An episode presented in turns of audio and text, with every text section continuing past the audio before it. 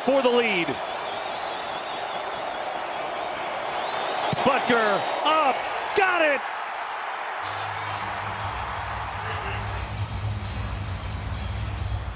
The Chiefs eight seconds away.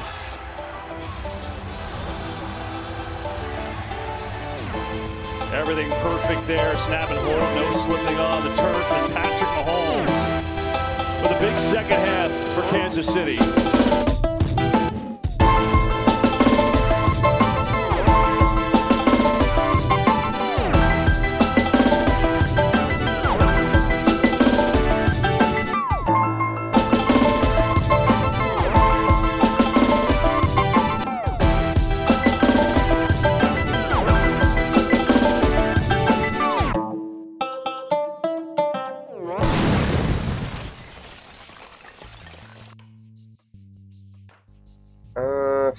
Очень сложно записывать подкаст, собираться, точнее, с мыслями к подкасту, особенно если это завершающий, заключительный, прощальный выпуск.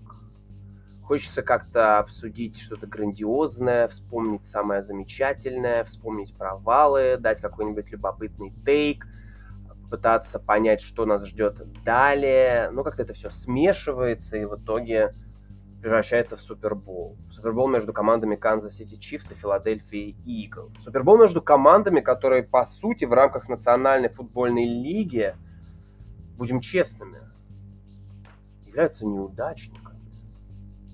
Но ведь Чифс и Иглс сейчас две сильнейшие команды НФЛ.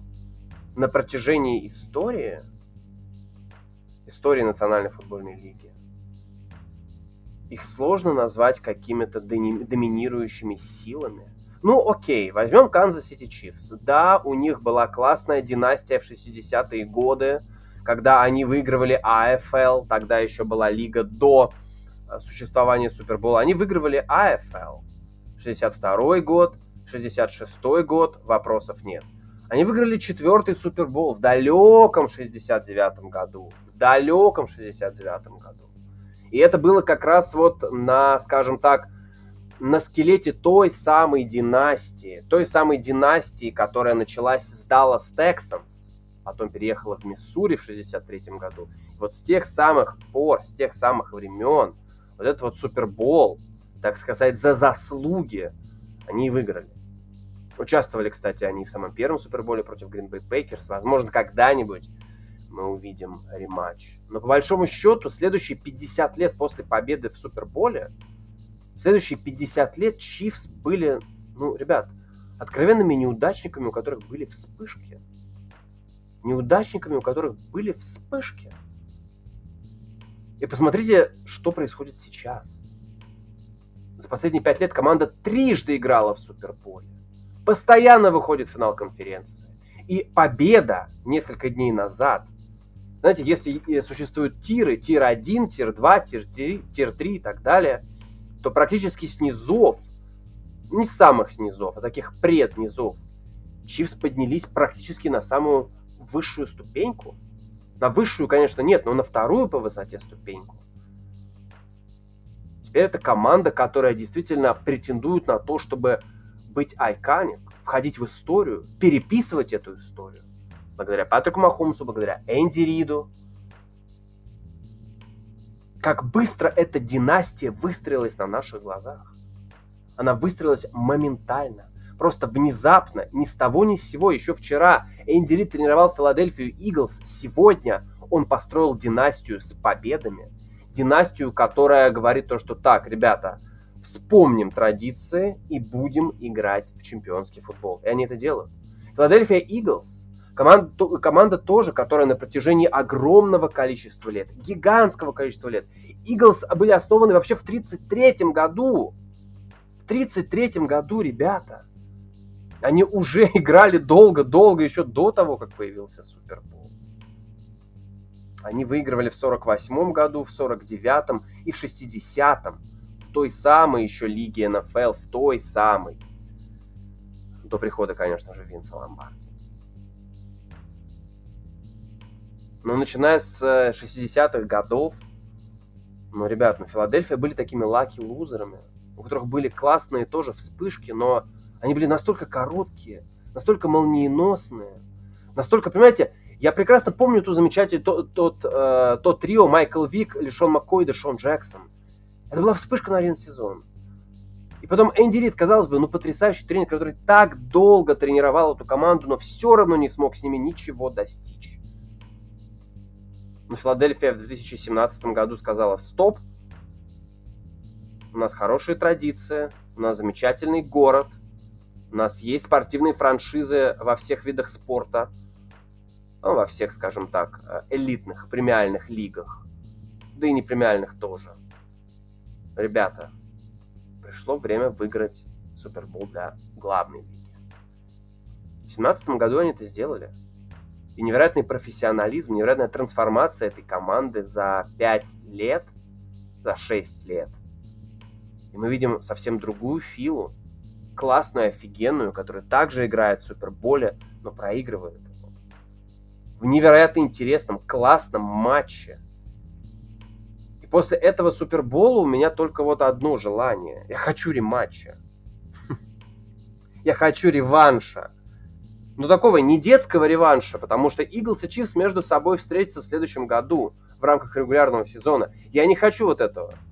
Это, это не считается. Это не считается.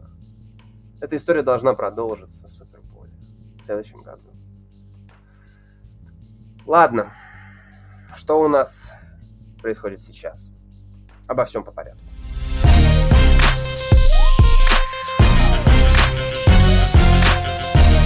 Супербол это не футбол, мы с вами уже это обсуждали, это вообще никакой не вид спорта и никакому он не принадлежит. Это шоу, это способ зарабатывать деньги, большие, огромные деньги, способ пиариться, ну и способ, наверное, показывать что-то интересное, сверхтехничное, классное, офигенное. Из последнего списка не было ничего. Фокс. Ну, ну это ужасно. Я просто вспоминаю, я давно смотрю американский футбол, давно смотрю за различными промо, заставочками и прочее, прочее. Я вспоминаю, что Фокс сделал 15 лет назад, 12 лет назад. Это были классные истории про Америку, классные истории про то, как Америка развивается вместе с Национальной футбольной лигой, как приходят великие люди в страну, как приходят великие люди в лигу, как они меняют ее, как они уходят из нее. Что мы получили сейчас на самой затравочке, на представлении команд? Ребята, мы получили диджея Калида, который кричал «Да! Это Супербол! Мы здесь! Покажите, как мы умеем отдыхать!» М? Это что? Ребята, что это? Это тусовка в соседнем дворе или это главное спортивное шоу страны? Let's go! Hey, brother, show him! Что, ребята, что это? Что это? Это Аризона. Я писал еще в телеграм-канале «Дыхание игры». Подписывайтесь, обсуждайте, спорьте, ругайте. Это Аризона, черт возьми, это Дикий Запад. Просто представьте, как было бы офигенно обыграть эту историю, сделать потрясающие мини-фильмы по представлению команд. Вместо этого Фокс делает то, что Фокс сделал 4 года назад. Только вместо Дуэйна Джонсона и совсем других людей они, они, просто, они просто сменили массовку и поставили диджея Калида. А, ну и да, и дали возможность э, игрокам самим пару раз что-то сказать в микрофон. Ребят, ну это... Ребят, вы понимаете, что вы сделали шлак? третисортный продукт. Понимаете, что high school футбол вот примерно так же там делают, примерно такие же заставочки. Только там это делают на энтузиазме 16-летние а, дети, которые хотят показать какой-то перформанс. Вот у них получается примерно так же. Им для этого не нужны миллиардные бюджеты. NFL и Fox. Слушайте, я надеюсь, когда Том Брейди начнет работу на Fox, вот это, э, это дерьмо прекратится. Я очень надеюсь, что Том Брэди возьмет все в свои руки и скажет так, ребят, я играл в Суперболе 24 года подряд. Почти всегда выигрывал. Поэтому давайте-ка проявим уважение ко мне, к нашей стране и к игре. Ну, это ужасно, ребят. Но, понимаете, можно было снять крутые... Они запускали э, трейлер э, к новому Индиану Джонсу. Представляете, как было бы классно, если бы Индиана Джонс представил эти команды? Блин, а в стилистике Дикого Запада. Ну, столько классных тем обыграть, я не понимаю, Фокс, ну, э, слушатели, если у вас есть контакты с руководством телеканала Fox, ну дайте им мой номер. Ну пусть напишут, так уж и быть, сделают для них несколько классных промо-роликов. Ну, ребят, ну come on. Ну так не делается для самого главного шоу. Ну не делается. Half-time, выступление Рианы. Я не знаю, понимаете, после того, как Риана выступила, сразу на нескольких сайтах, ESPN там и прочее, прочее, появились сообщения, появились статьи с названием «Как соцсети, как медиа, как фанаты отреагировали на шоу Рианы». У меня вопрос, а почему вы даете только положительные отзывы? Мне лично шоу не понравилось. И у меня, мне что-то подсказывает, что-то подсказывает, что огромному количеству американцев шоу тоже не понравилось. Или что, занесли, сказали, давайте пропиарим. Она все-таки беременная. Она все-таки афроамериканка. Хотя Илья в телеграм-канале, опять же, сказал мне, что правильно говорить не афроамериканка, а карибка или как там. Короче, с э, Карибов она. Но я думаю, мы все прекрасно понимаем, о чем тут речь. Ну, я не знаю. Вам понравилось шоу? Мне нет. Я понимаю, что шоу, halftime шоу делается для девчонок. Для молодых девчонок до 60. Ладно, для молодых девчонок до 50. Которые любят потанцевать, побегать, попрыгать, побеситься. Здорово, я согласен. Если девчонкам нравится, почему бы нет? Но черт возьми, это шоу, которое надо продавать миру, всему миру.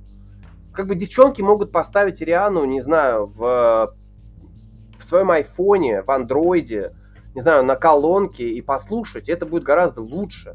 Для этого не обязательно. Можно поставьте тогда просто диск, и пусть играет диск. Просто пусть все уйдут со стадиона, вы поставите диск, будет играть диск. М? И 15 злобных зрителей. Со, всех, э, со всех стран, а лучше 50 со всех штатов. Ну, серьезно, ребят, halftime шоу должно быть классно. Да, это, да, невозможно, я понимаю, за 13 минут невозможно раскрыть весь потенциал, но у кого-то же получается. У Снуп Дога, Доктора Дре, Эминема оно получилось. Извините меня, у Принца получилось. У Джастина Тимберлейка получилось. Да у много, много кого, у, у кого получалось. Но здесь было прям вот, э, ну просто наплевательское отношение. А давайте возьмем эффектом, что она беременна и что уже 6 лет не была на сцене. Вау, все офигеют. Классно, спасибо. Спасибо. Выводы, естественно, сделаны не будут. Ну, не будут сделаны выводы. Я не знаю, ребят, кого вы хотите на halftime шоу? Понимаете, если мы говорим о музыкальных предпочтениях, о музыкальных предпочтениях, то мне хотелось бы, конечно, чего-то такого немного, немного потяжелее. Немного потяжелее.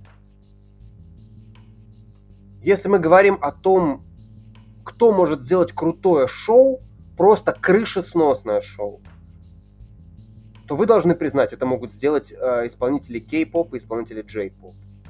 Корейские, японские молодые коллективы могут сделать самую настоящую нереальную бомбу.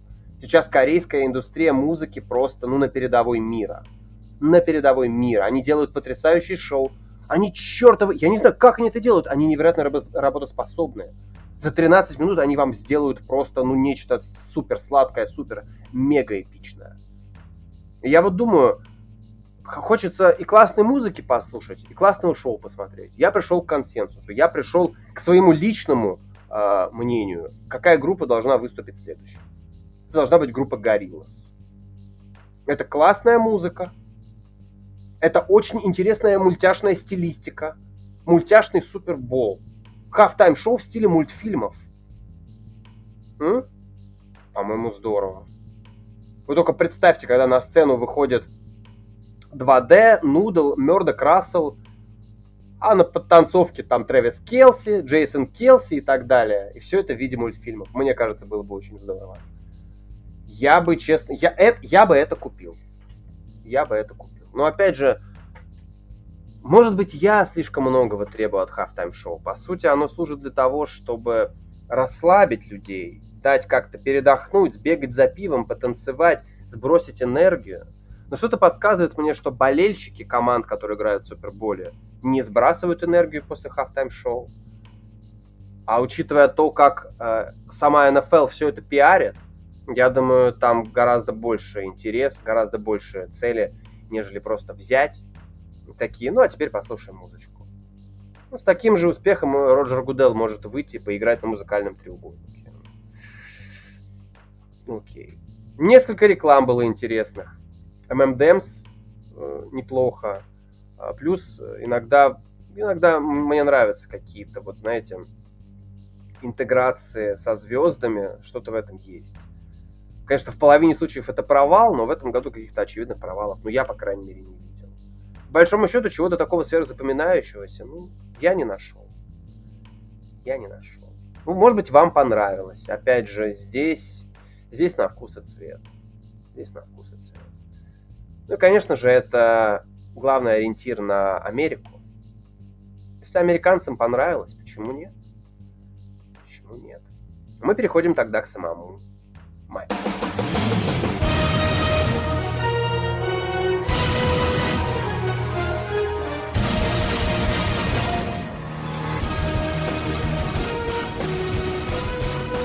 Осторожно, спойлер, 38-35.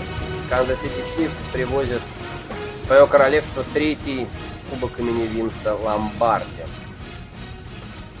Хотя на самом деле, наверное, невозможно спрятаться от результата Супербола, потому что он везде, он повсюду. А в НФЛ, как мы все прекрасно понимаем, на передовой сверхиндустрии, да, этой всей футбольной. И самое главное, это пасовая игра. Безусловно, пасовая игра. Канзас Сити выиграл, при том, что их квотербек сделал 27 пасовых попыток. Ребята, 27 пасовых попыток. Если твоя команда построена хорошо, построена грамотно, если линия нападения классно работает, если выносящие понимают, что делать, то твоему квотербеку даже в случае поражения, э, не, не поражения, даже в случае, когда вы отстаете в счете, достаточно исполнить всего 27 пасовых попыток. Ребята, Патрик Махомс набрал 182 ярда пасом. 182 ярда пасом. Да, это были классные передачи. Какие-то прям, ну, реально, ну, реально классные передачи, да. Но в целом у него меньше 7 ярдов за попытку. Да, там три тачдауна, высоченный рейтинг, вопросов нет.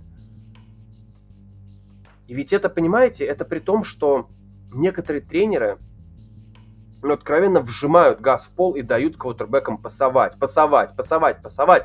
Ну не работает, друзья мои, ну не работает. Патрик Махомс провел в этом плей-офф три матча. У него 100 пасовых попыток. За три матча у Патрика Махомса 100 пасовых попыток. Он выиграл Супербол. Джо Берл сыграл в финале конференции. Тоже провел три матча, 109 пасовых попыток. 109 пасовых попыток. Джалан Хёртс три матча. Три матча Джалан Хёртс. 87 пасовых попыток. Том Брейди один матч в плей-офф. 66 пасовых попыток, друзья мои. 66 пасовых попыток у Тома Брейди. Да, понятное дело, надо было отыгрываться, но 66. Ребята, Джастин Херберт. Джастин Херберт. Команда Чарджерс выиграли с каким счетом? 28-0. Херберт 43 пасовые попытки. Вы выигрываете 28-0. Какой пас? Какой пас? Наладьте линию, наладьте вынос. И выйдите уже куда-нибудь в Супербол, финал конференции. Ну, посмотрите. Ну, посмотрите. Беру пасовал нечасто. Махонс пасовал нечасто. Джалан Хёртс вообще пасовал редко в трех играх. Ну, там немного другая ситуация. Там, конечно, линия позволяла выносу отжигать. И Хёртс сам, тот еще, тот еще бегун. Но понимаете, с таким небольшим количеством пасовых попыток, пасовых ярдов, Чивс побеждают. Чивс выигрывают Супербол в пасовой лиге. Может быть, это намек на то, что А футбол действительно выигрывается в окопах. У Филадельфии Иглс, возможно, лучшая линия нападения в НФЛ. И во многом благодаря ней они прошли в Супербол. Посмотрите, как за этот год преобразовалась линия Чивс. Крит Хамфри Ребята, Крит Хамфри теперь новый король на позиции центра. Вы посмотрите, как линия Чивс сыграла в этом матче. Да, MVP дали Патрику Махомсу.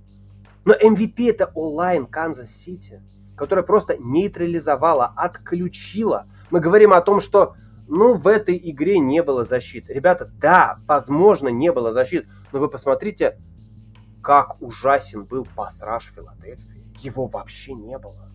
Где был Хасан Редик? Человек вообще, человека не было заметно на протяжении всей игры. Где был Флетчер Кокс? Где все вот это? Ничего. Вообще ничего. Их просто отключили. Линия нападения выиграла эту игру. Знаете, говорят, э, кубки приносят не нападение, а защита. Возможно, но линия нападения тоже приносит кубки, и это тот самый момент. Это тот самый случай. Мне очень понравилось, кстати, что Филадельфия играла агрессивно. Филадельфия прекрасно. Я думаю, Ник Сириане... Понимаете, я думаю, что Ник Сириане и Энди Рид встретились между собой в Суперболе просто потому, что они лучше всех знают, что может, что умеет и чего никогда не сможет сделать их команда. На протяжении всего сезона они использовали и возвели в абсолют сильные стороны команды так, чтобы практически слабые стороны остались незаметными.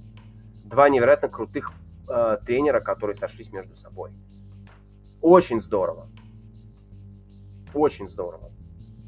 Но ситуация ведь еще заключается и в том, что э, что Филадельфия, да, которая мы увидели Джалана Хёрца в этом сезоне как человека, который классно пасует и так далее. Но Джалан Хёрц побил рекорд среди квотербеков по количеству выносных ярдов в Суперболе.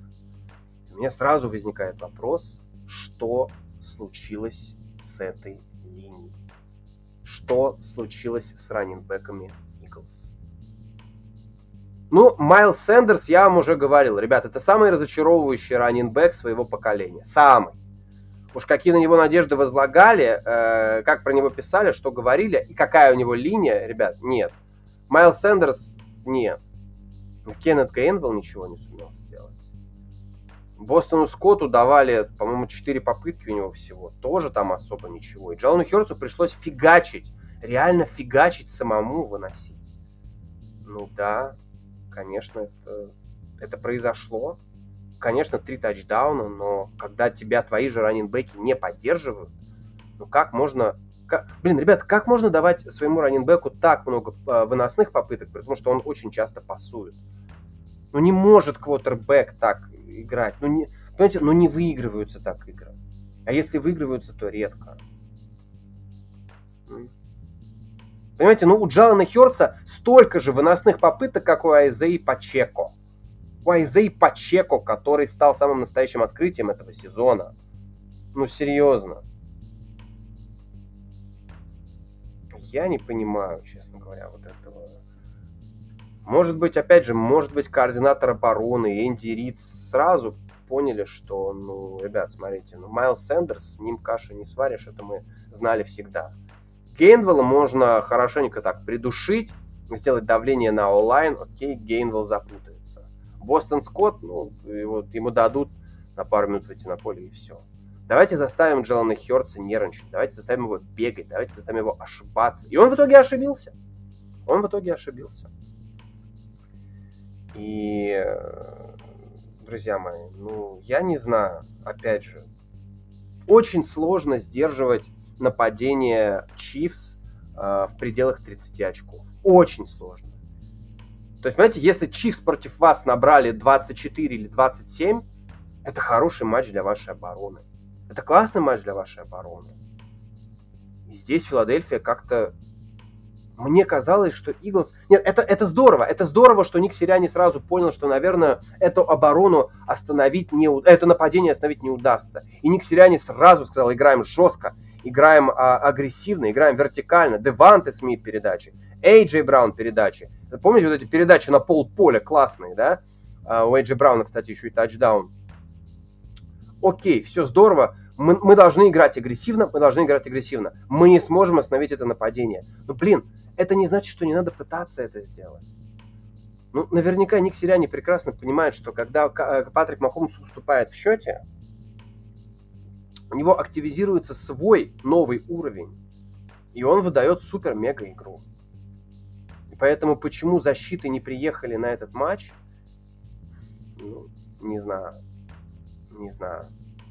Просто, понимаете, когда у тебя нет защиты, и против тебя играет Джалан Хёртс и Эйджей Браун, авось прокатит. Вряд ли. Но авось прокатит.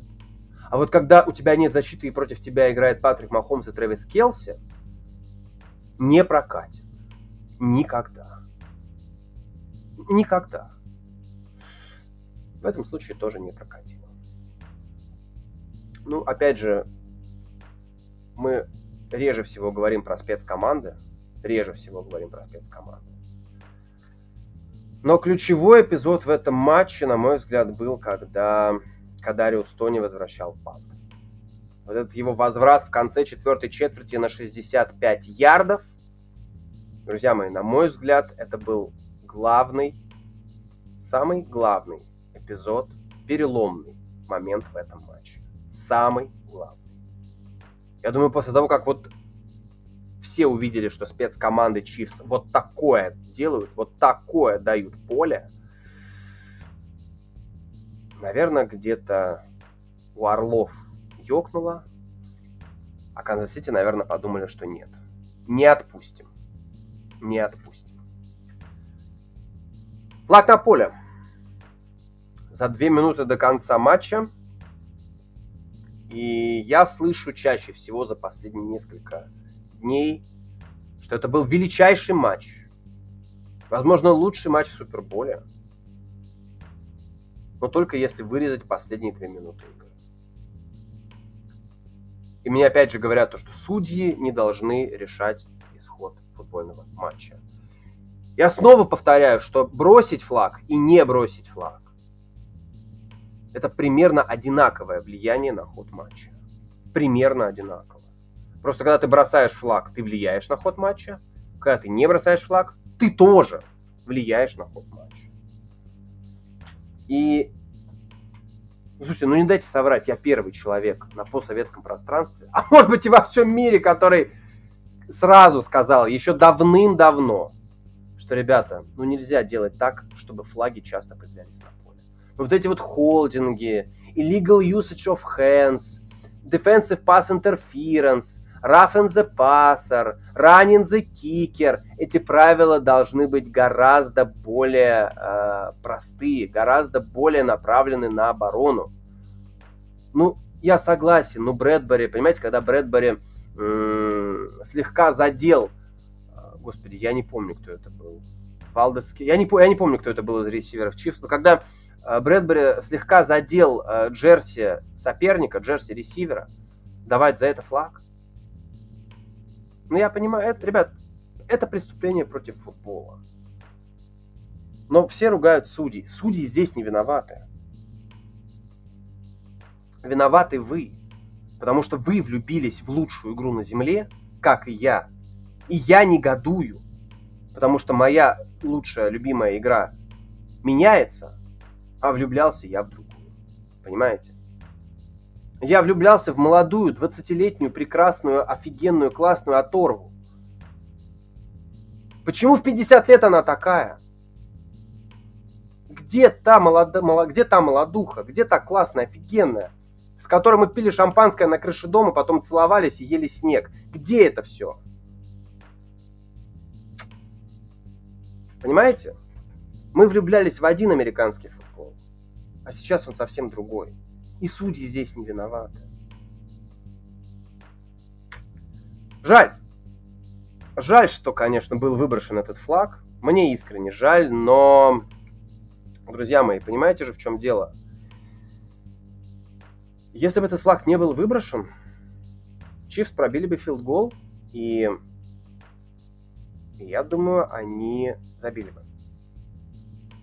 У Eagles не оставалось тайм-аутов, но оставалось, по-моему, там минута 58. Ну, с учетом э, kickoff а, давайте минута 50. Условно, условно. Вы верите, что за эту минуту 50 Иглс сравняли бы счет? Вот у меня нет никаких аргументов, я, я, я не знаю, просто я не верю. Честно. Я не верю. Я объясню вам почему. Потому что когда secondary э, Chiefs, мне кажется, как бы это было, когда secondary Chiefs перекрыли бы, э, господи, Деванта, перекрыли бы Эйджи Брауна и перекрыли бы Далласа Гадерта, то Джалан Хёрс побежал бы с мячом сам. И побежал бы далеко. И я боюсь, что его бы ударили прямо по ладоням. И он бы этот мяч уронил. И мне кажется, это закончилось бы так. Конечно, если бы был бы овертайм, то это было бы, ну, мега эпика. Просто мега матч.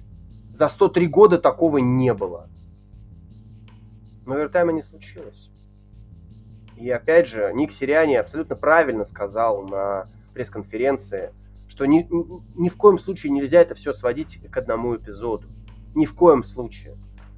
Поражение – это череда эпизодов. Это цепочка событий. Я полностью согласен с Ником Сириани. Полностью. Филадельфия проиграла не из-за этого флага. Филадельфия проиграла из-за того, что Пасраш не приехал, оборона практически не, не приехала. Каждое владение Чивс во второй половине это набранные очки. Каждое во второй половине. Ребят, ну неужели вы думаете, Чивс проиграют? Если они в каждом владении набирают очки. Ну и, конечно же, турноверы. По турноверам у ситуация лучше. Ну и где раненбеки? Их не было. Их не было и с 27 пасовыми попытками, и 182 ярдами на пасе. Чивс выигрывает. А Джалан Хёртс 304 пасовых ярда. Поражение. Патрик Махомс 182. Победа. Но я уверен, что Фила еще вернется. В следующем году им будет, ну, наверное, 8, наверное, даже не 8, а 18 раз тяжелее, чем в этом. 18 раз тяжелее, чем в этом. Но они могут. Они могут.